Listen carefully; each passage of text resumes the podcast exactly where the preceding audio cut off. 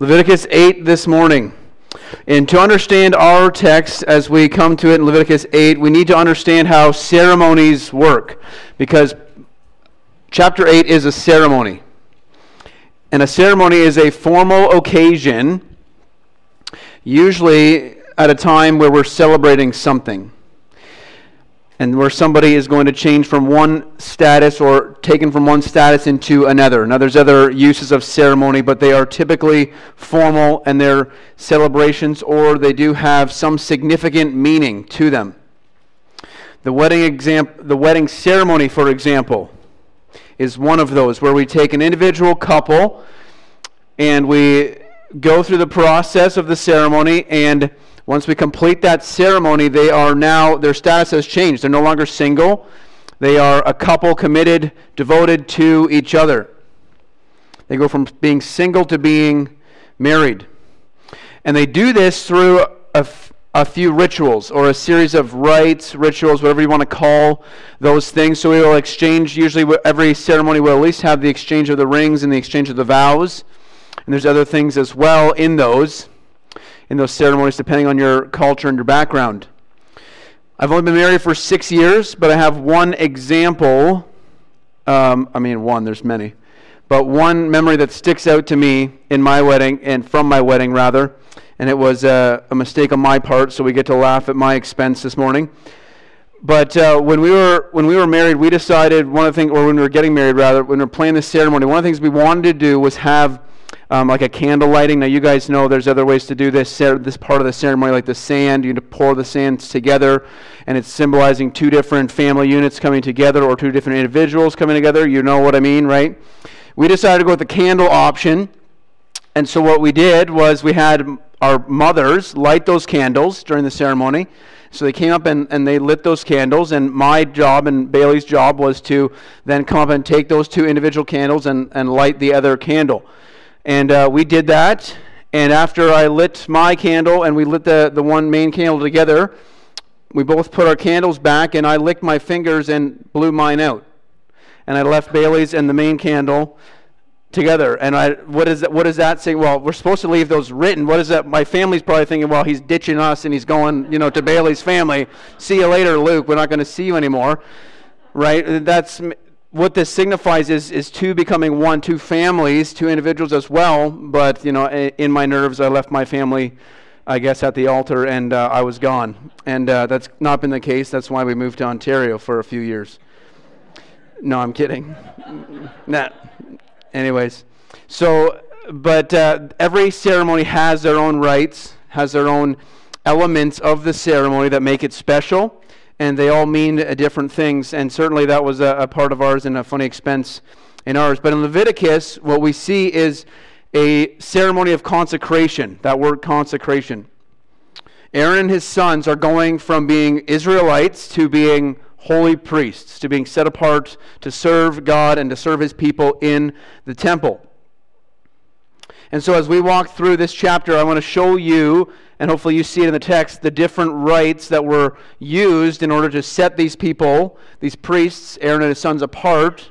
And hopefully you see the connection between what they went through and what we similarly walk through as believers. And hopefully when you get to Leviticus 8 next year in your Bible reading plan, you can say, well, instead of saying, this chapter has nothing to do with me, it's an ordination of the priests thousands of years ago, you can say, oh, this means everything for me. And that's our goal with this text this morning as we walk through the ceremony. Because there was purification offerings, there was special clothings, there was washings, there was anointings, all of these in this ceremony. But in order to get into that, before we dive in, I want to define that word consecration for you. We've had that word come up several times as we've studied through Leviticus. Things like holiness, words like sacred, anointing, all of these words have similar meanings, and consecration is along those lines. And when you separate a person or a thing or an object, a place, and you take it from its everyday secular use, and you dedicate it exclusively for something holy and sacred. And that's obviously been done to us as Christians. We've been chosen by God to serve him, and certainly that was the case with the priests as well in this text in Leviticus. And so we're going to walk through a consecration ceremony as described, and you're going to see that much of this is what the reality that we live already as Christ followers, and so you'll see the connections. But if you would please just turn in your Bibles, or as you're there rather, in Leviticus 8, I want to read the first 4 verses, and then we're going to just skip down into verse 10. So just follow along or follow on the screen behind me if you would. Let's read Leviticus chapter 8.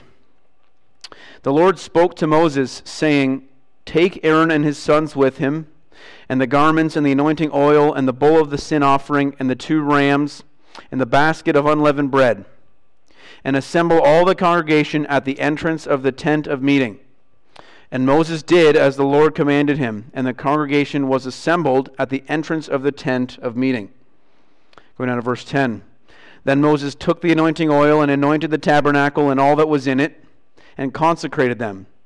And he sprinkled some of it on the altar 7 times, and anointed the altar and all its utensils and the basin and its stand to consecrate them.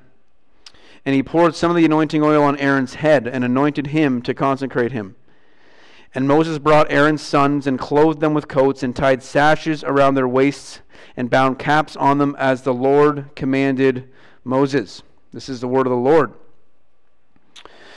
As we look at the ceremony of consecration this morning, there are a few things I want you to see. The first one being the preparations and getting ready for this ceremony. Now, if you've ever walked through a wedding, you know that feeling of preparations. And as a guy, you know, you do nothing. You just say yes to everything. And the wedding day comes, and it all happens great, and you thank your now wife for such a great job that she did later. But there's preparations. That's not what I did. I helped. There's preparations, and there's certain elements and rites that we bring into our ceremony. Garments, as we read here, the anointing oil in verse 1 to 5, we see it all. The bowl of the sin offering, the rams, there's 2 rams, there's a basket of unleavened bread, and all these elements brought to the temple to participate in this ceremony, to be used, rather. And much like the case of a wedding, we have the wedding dress, we have the rings, the officiant, we have the vows, the bride and groom themselves. And what's interesting is that God called Aaron and his sons. In this particular instance, God called them. This ceremony, unlike the wedding ceremony, was not something that Aaron and Moses and his sons thought up. You know, as far as how they're going to serve, God was the one who designed it. And when we read through Leviticus 8, we see 11 different times this phrase, "as the Lord commanded." And so this was clearly, very obviously, a ceremony that God had his hand in, that God designed, that God wanted them to participate in. This wasn't something that they got to, you know, sprinkle in their little differences and their ceremonies and rites. And so it's God who desires fellowship with his people, and it's God who designs. As we have already said in Leviticus, God is the one who prescribes for us how to worship him, how to come before him, and how to serve him. And that certainly is true as we read through our Bibles. God is very clear about what and how we ought to worship him and what that ought to look like. But in this call is a call of grace, total grace, to Aaron and his sons. And God uses sinners. We know that reality, that God uses sinners to do his work for the kingdom. If you've been reading in your Bible study about a week ago, your Bible reading plan, Exodus 32 was our reading about a week ago. And in Exodus 32 was the golden calf story. And we know the golden calf story, right? Where Moses goes up to the mountain to hear from the Lord, to eventually get the 10 commandments and more laws from God. And Aaron is down on the ground with the Israelites, and they start grumbling. They go to Aaron. They say, we need a God. Where is Moses? He's been gone for too long. We need, you know, a God to worship. And so Aaron says, bring in, you know, give me some gold. Donate some of your gold, your earrings, your rings, that kind of thing. And Aaron just throws it in the fire, and out pops a golden calf. At least that's how he describes it to Moses, right? You know, I just put it in there, and out came a golden calf. I don't know what happened there. You know, and clearly, you know, there was more to that than what he said. Now, Aaron didn't necessarily, you know, initiate that idolatry, but he was the leader at that time while Moses was gone, and he never said anything. He never called them to repentance. He never stepped in and said anything. And we know now, given Exodus 20, that Aaron broke the first commandment that God had wrote down on those tablets. Do not make for yourselves a graven image, right? That was the first commandment. And Aaron led or allowed the nation of Israel to do that and to fall in that way. And so when we think of, God's call of grace in our lives and on the lives of those, we think of Paul, who was, killing Christians. We think of David, whom his adulterous relationship led to murder, right? We think of all these other relationships. We think of Abraham and Noah and their sin, and I often are drawn to Aaron, and yet when we read Leviticus 8 here, this is after he had already allowed or participated in this sinful act and breaking of the first commandment, and God is going to use him, and he's going to say, no, you're still going to be the high priest. You're going to represent my people before me, in spite of yourself. And I think that's just a great testimony to the grace of God, how he uses sinners, and Aaron, was just as much a sinner as the rest of us. And certainly that can be lost on us at times, so worth looking at. And then as we think of the preparations, we also have the congregation themselves in verses 1 to 5. The congregation is there, and this is a public ceremony, much like what we do with our baptisms. It's a public ceremony of declaration of what is going on for people to witness, to see the acts of faith and the acts of obedience that we are participating in. And certainly Israel would have witnessed and been a witness to, what had happened here, and been able to, in some ways, hold to account the priests as they lived out their service to God. But the same is the reality for us as believers. Our call as God's servants is a public call. And there are people who watch us. And there are Christians who watch us. And there are non-Christians who watch us. And they see us. And it's wonderful that we affirm our relationship and our allegiance to Christ. It is great that we do that.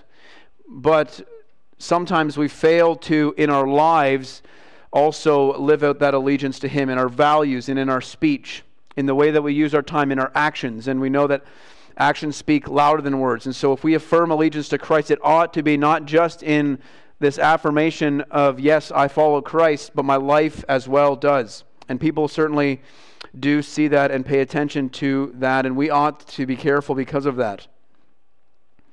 But as we continue through this ceremony, we come to, in verse 6, this washing. If the priests were going to approach a holy God, they needed to clean themselves up physically. They needed to be clean. And that's why there are laws for Israel, of uncleanness and cleanness, right? When we touched a dead animal or a dead person, you were unclean. There was rules for that, and you needed to be clean before coming to a holy God. That makes sense given God's character. As I was studying through the commentaries this week, this quote stuck out to me. It was this outward action of cleansing here in verse 6 represented the desire for inner spiritual cleansing.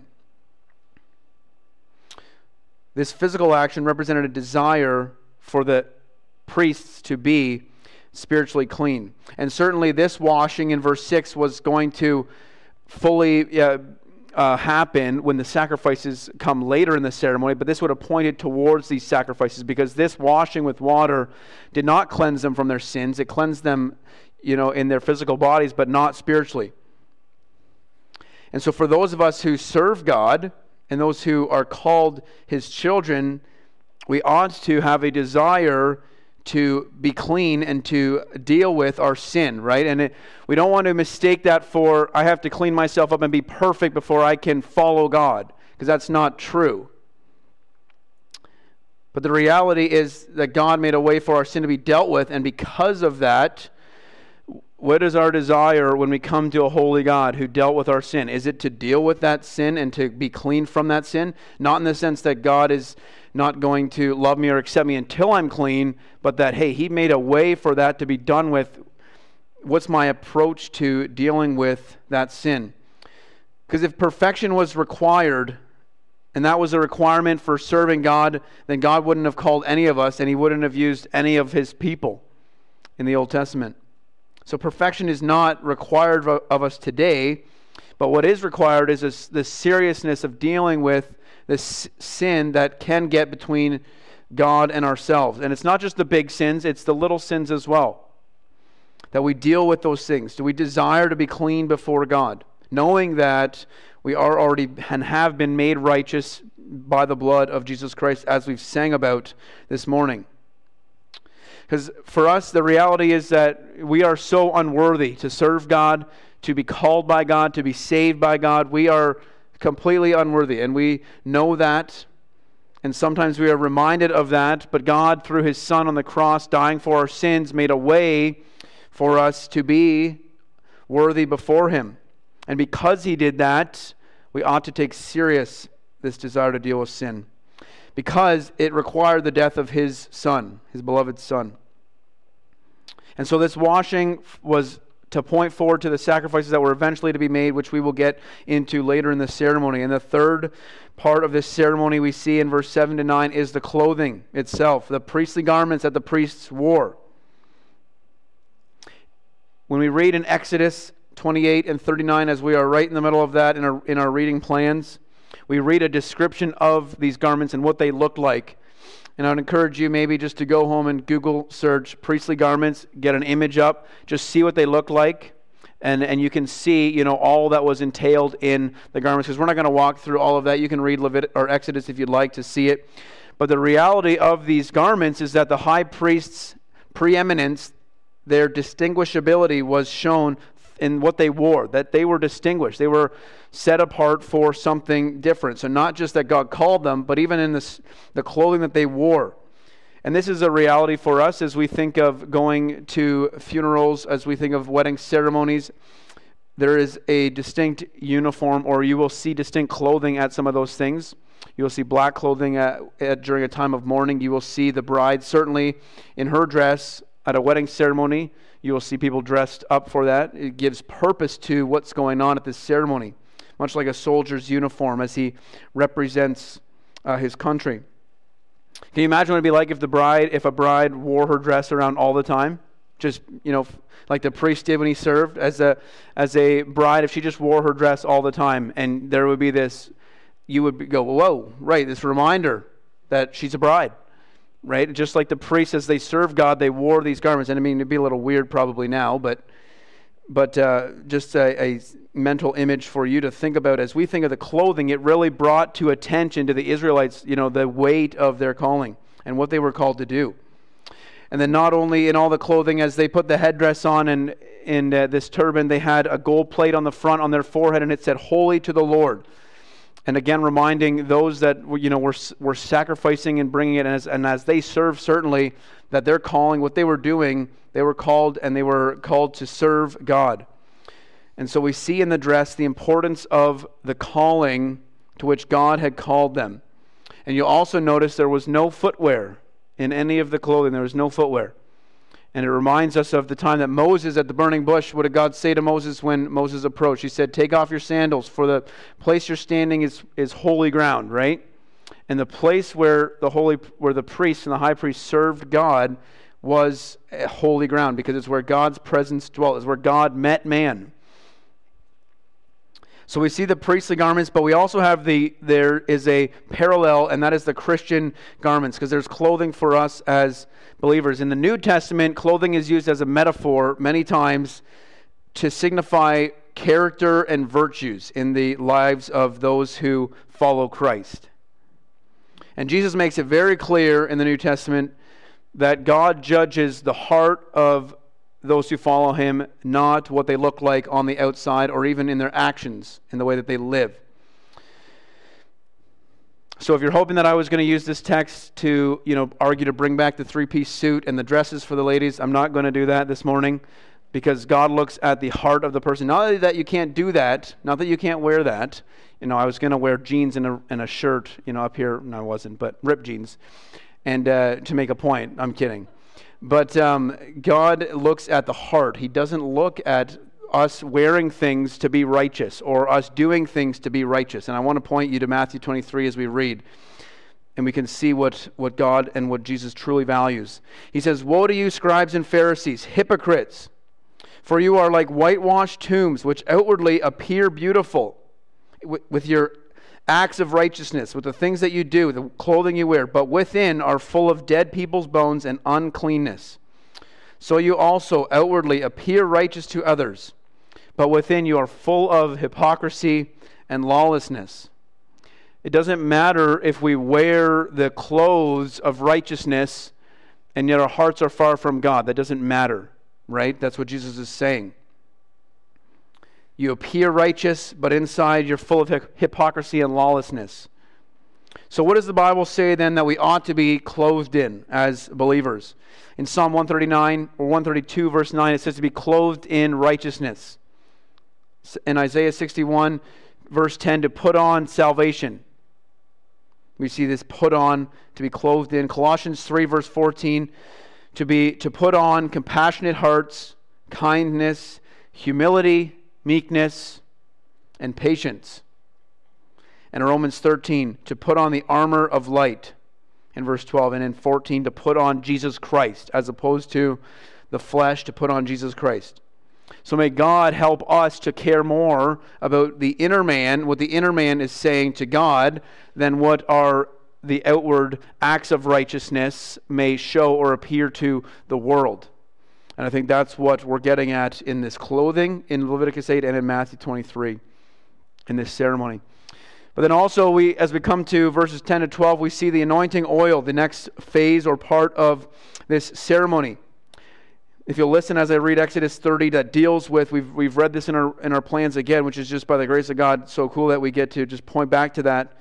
But Exodus 30, verse 32 to 33, it shall not be poured on the body of any ordinary person, and you shall make no other like it in composition. It is holy, and it shall be holy to you. Whoever compounds any like it, or whoever puts any of it on an outsider, shall be cut off from his people. The significance, the weight of this anointing oil. Anyone tries to create this, recreate this, use this, or put it on anyone that's an outsider, was to be cut off from their people. There was significance to this oil, and it wasn't to be remade. There was a purpose, one purpose for it.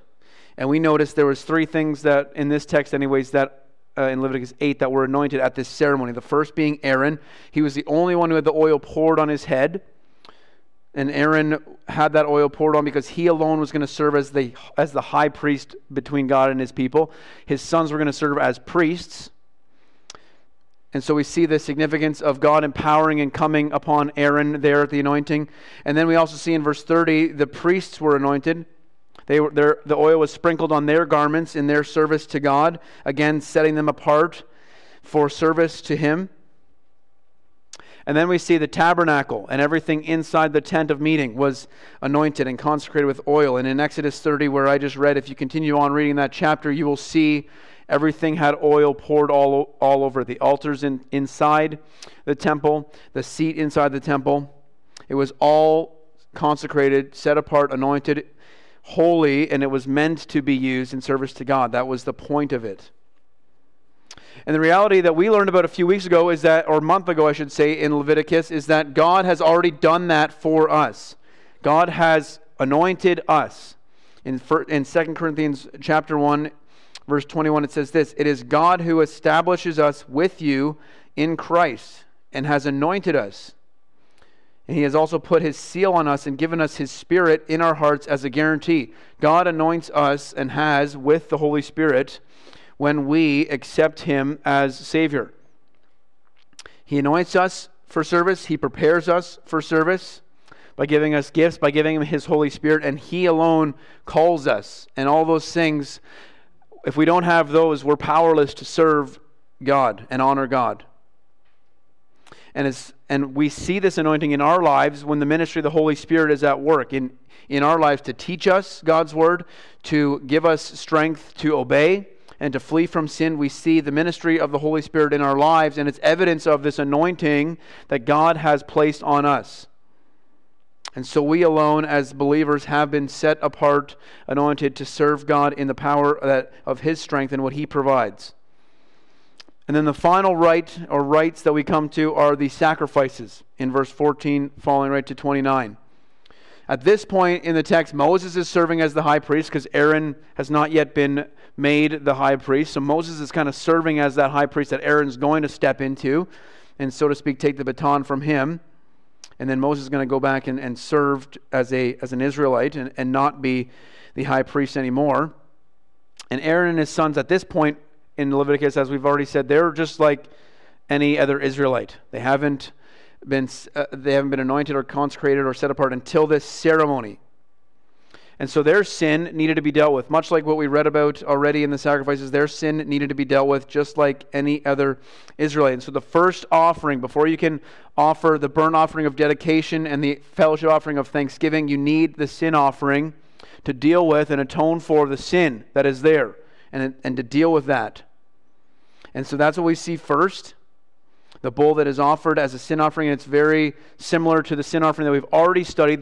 The significant difference in this offering is that Moses did not take the blood of the bull and go into the temple and sprinkle it all over the veil and all over the altar inside the temple where the priests served, because they had not been in the temple serving, and they hadn't had a chance to dirty it, so to speak, with their sin and their sinfulness. And so they didn't go into the temple to sacrifice. Dirty it, so to speak, with their sin and their sinfulness. And so they didn't go into the temple to sacrifice that. He just, on the altar, he poured the blood and sprinkled it on the altar during this time. And we see that was much like how the Israelites dealt with it in their, when a normal Israelite brought their sin offering to God. But it's at this point where we see the washing that we talked about earlier kind of come to fruition and to full in the blood that is atoning for the sin of the priests and of Aaron. And then in verse 18 to 20, we see the burnt offering. And this was, if you remember what we've studied about the burnt offering, this is a dedication offering, a commitment offering, that what I'm bringing to God is wholly dedicated, committed to God. Much like as a believer, it's our lives, Romans 12, it's our lives that are the offering to God, and the commitment and the dedication of our whole lives. But it's this burnt offering that is brought to be sacrificed, and it's a ram, and it was to atone for the priests again, and they made this offering to signify their commitment to serving God, to serve the living God, much like the words that we sing in take my life and let it be consecrated, Lord, to thee. Take my moments and my days, let them flow in endless praise. Take my will and make it thine. It shall be no longer mine. Take my heart, it is thine own. It shall be thy royal throne. This commitment, this dedication to serving the living God, of giving their whole lives to do that. And then in verse 22 to verse 29, we see the fellowship offering, the final of the three offerings to be brought in this ordination or this consecration ceremony. And in your Bibles, it may be called the ordination offering. That's because it is a little different. There's a few elements that were added to this offering, enough that the text calls it an ordination offering, but it really carries with it the same theme of the fellowship, the thanksgiving offering. And you'll see that as you read through it, as they participate in eating of that sacrifice later, after certain parts of it have been given to God. But this ordination offering was distinct in what they did with the blood. And you'll notice that in those verses in the 20s, the blood was placed on three different parts of Aaron's body. It was placed on the ear, and the ear signifying the ability, the desire to listen, to constantly listen to the voice of God. And then on the thumb, in the willingness to do the work of God with their hands, and on his foot to signify that Aaron was to walk in God's ways. And so there was importance in where they put the blood during that fellowship offering. And then we also notice that there were certain parts of that offering that were offered to God and waved before him as dedications to God, as commitments to God, those pieces, the breast and other things, and also where the unleavened bread comes in, and that it's waved before God, and then it's burnt on the altar there, and then the rest of it is participated in, much like we've learned about with a thanksgiving offering in earlier texts in Leviticus. And then as we finally come to the end of our ceremony, or we think we're almost there, in verse 30 to 36, we see the completion of the consecration. Verse 30, we see the final act. Moses took some of the anointing oil of the blood, that was on the altar, and he sprinkled it on Aaron and his garments, and also on his sons and his sons' garments. So he consecrated Aaron and his garments and his son and his son's garments as well. And so everything was consecrated with blood and oil in this final act. And then in verse 35, we read these interesting words: "At the entrance of the tent of meeting, you shall remain day and night for 7 days, performing what the Lord has charged, so that you do not die, for so I have been commanded." It's interesting when we think of the wedding ceremony. Can you imagine getting to the end of that day and you're about to do your sparkler send-off, and then the officiant comes up to you and says, "Hold on, you're going to have to wait 7 days before you guys can officially be married and together." And be like, "No, thank you." But what we see in the text here is God, and God has a purpose for that. God calls them to continue 7 days in the temple. And as we read in Exodus 29, they were to make sacrifice of the sin offering and also the anointing of the altar. They were to do that every day for 7 days as they completed this ceremony. And so this ceremony took 7 days to complete. This is the first day, and then we have more context as we've read in Exodus 29 in the past what they actually did for those 7 days while they were there. 7 days reminds us of creation, of the 7 and 7, that number of perfection and of completion in God taking 7 days to create earth.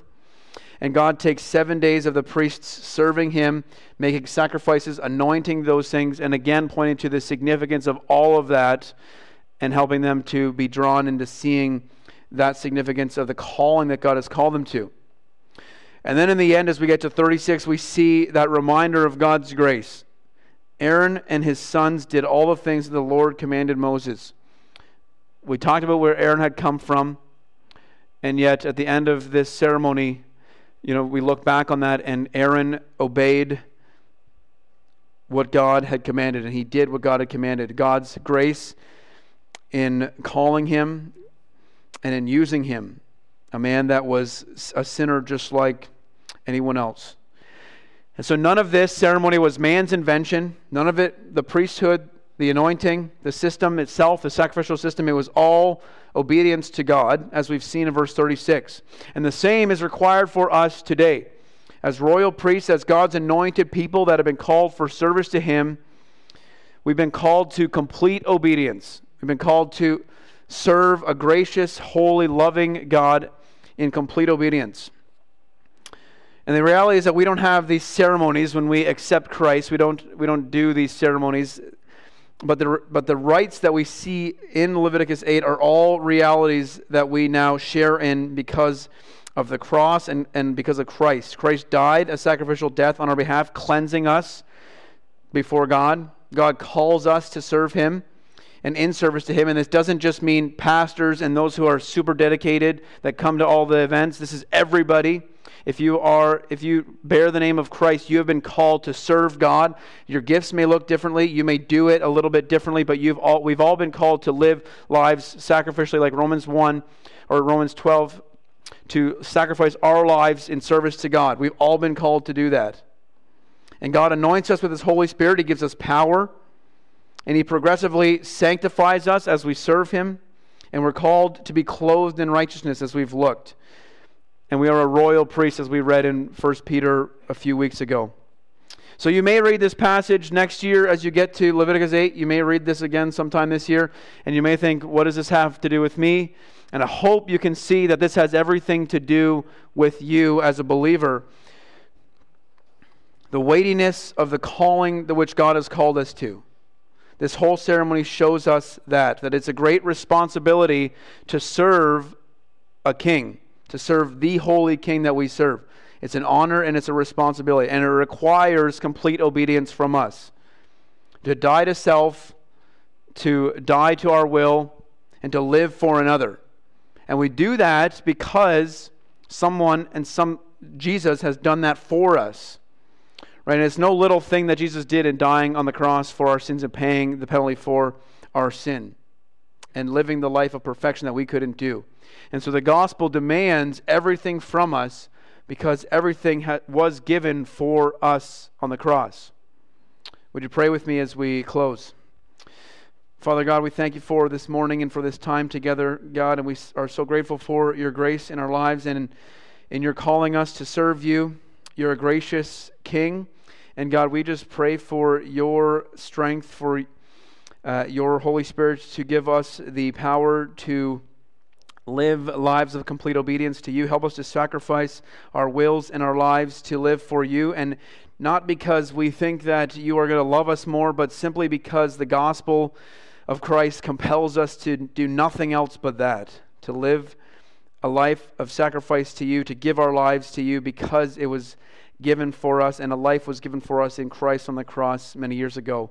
So God, we thank you for this ceremony and the reminder of it, and the reminders that are in it of your promises and calls on our lives.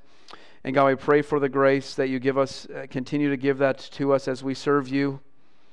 And God, help us as we serve you. We thank you for your love and your grace and who you are. And we pray these things in your holy name. Amen.